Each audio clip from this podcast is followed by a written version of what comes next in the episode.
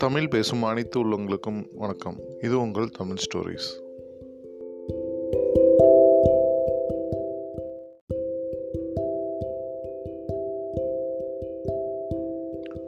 ஒன்றை மட்டும் கற்றுக்கொள். ஒரே நேரத்தில் ஒன்றை மட்டும் சொல்லி தந்த குருநாதர் மேல் சீடனுக்கு கோபம். தன் நேரம் விரைவதாய் வருந்தினான். அவன் கோபத்தை அறிந்த குருநாதர் அவனுக்கு விஷயங்களை புரிய வைக்க நினைத்தார். கூண்டில் அடைக்கப்பட்ட பத்து கோடிகளையும் திறந்துவிடச் சொன்னார். சீடன் திறந்துவிட்டான். இப்போது திறந்துவிட்ட பத்து கோழிகளையும் பிடிக்கச் சொன்னார். பத்தும் பத்து திசையில் ஓடின. அவைகளை துரத்தி துரத்தி களைத்து போனான் சீடன். இப்பொழுது கழுத்தில் சிகப்பு நாடா கட்டப்பட்ட கோழியை மட்டும் பிடிக்கச் சொன்னார் குருநாதர். இப்போது அந்த ஒரு கோழியை மட்டும் குறிவைத்து துரத்தினான். சில நிமிடங்களிலேயே பிடித்தும் விட்டான். குருநாதர் அவனிடம் கூறினார் ஒரே நேரத்தில் ஒன்றை மட்டும் பின்பற்று. பலவற்றையும் பிடிக்க நினைத்தால் எல்லாவற்றையும் இழந்து நிற்பாய். அதாவது ஒரே நேரத்தில் ஒன்றை மட்டும் கற்றுக்கொள்வது சிறந்ததாக இருக்கும் என்பதை குரு சீடனுக்கு உணர்த்துகிறார் நமக்கும் தான்.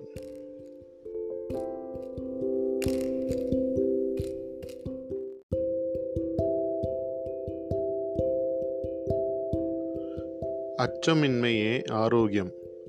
அக்பரிடம் ஒரு அறிவாளி சவால் விட்டார்.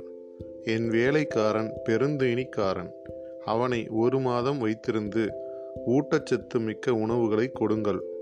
அவன் வேலையோ உடற்பயிற்சியோ செய்யக்கூடாது. ஆனால் ஒரு கிலோ கூட கூடக்கூடாது என்று சவால் விட்டார். அரசர் சார்பாக பீர்பால் அந்த சவாலை ஏற்றார். மூன்று வேலைகளும் மகத்தான விருந்து படைக்கப்பட்டது. மாதக் கடைசியில் எடையும் அப்படியே இருந்தது. அக்பருக்கு ஆச்சரியம். அக்பர் பீர்பாலிடம் நடந்ததை கூறச் சொன்னார். பீர்பால் அவனுடைய இரவு படுக்கையை சிங்கக்கூண்டுக்கு அருகே அமைத்தேன். கூண்டின் பூட்டு சரியாக பூட்டப்படவில்லை என்று கூறினேன்.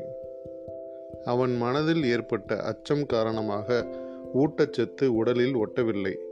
அச்சமின்மையே ஆரோக்கியம். அச்சத்தை நீக்கி ஆரோக்கியம் வளர்ப்போம்.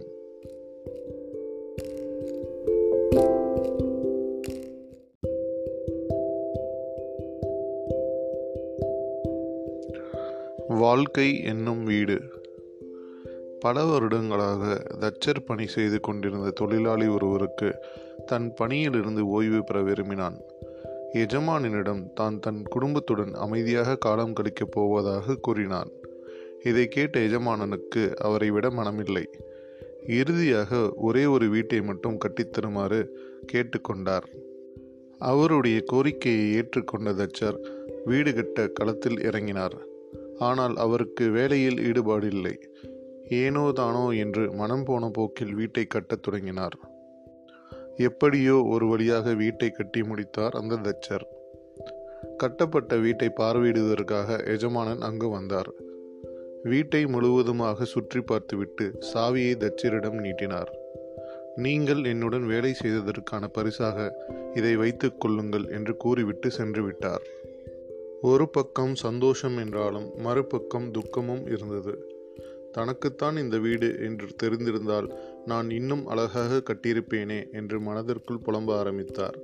தான் மோசமாக கட்டிய வீட்டில் தானே வாழ வேண்டியதாக இருக்கிறது என்று நொந்து போனான். சில மனிதர்களும் இப்படித்தான். தங்கள் வாழ்க்கையை ஏனோ தானோ என்று வாழ்ந்து கழிக்கிறார்கள்.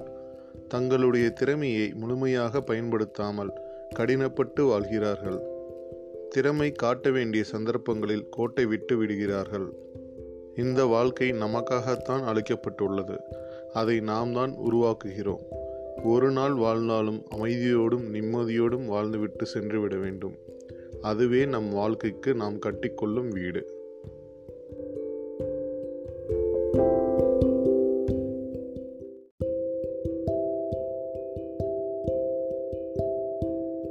Telephone bill. ஒருவருக்கு வீட்டில் டெலிஃபோன் பில் அதிகமாக வந்தது. அவர் தன் மனைவியிடம் கூறினார் நான் நண்பர்கள் உறவினர்களுக்கு ஃபோன் செய்ய அலுவலக ஃபோனையே பயன்படுத்துகிறேன். நீதான் அதிகமாக பேசியிருப்பாய் என்று கூறினார். ஆனால் அவர் மனைவியோ தானும் தான் வேலை செய்யும் இடத்தில் ஃபோன் பேசுகிறேன். நம் மகன் அவனது நண்பர்களிடம் பேசியதால் பில் அதிகம் வந்திருக்கலாம் என்றார். மகனோ எனக்கும் நான் வேலை செய்யும் கம்பெனியில் ஃபோன் உண்டு. அதிலிருந்து தான் நான் ஃபோன் செய்கிறேன் என்றான். நம் வீட்டில் வேலை செய்யும் பெண் டெலிஃபோனை சுற்றி வருவதை பார்த்திருக்கிறேன் என்றான். அதற்கு அந்த வேலைக்கார பெண் என்னை எதற்காக திட்டுகிறீர்கள்? உங்களைப் போல் நானும் வேலை செய்யும் இடத்திலிருந்து தான் என் நண்பர்களுக்கும் என் உறவினர்களுக்கும் ஃபோன் பேசுகிறேன் என்றாள்.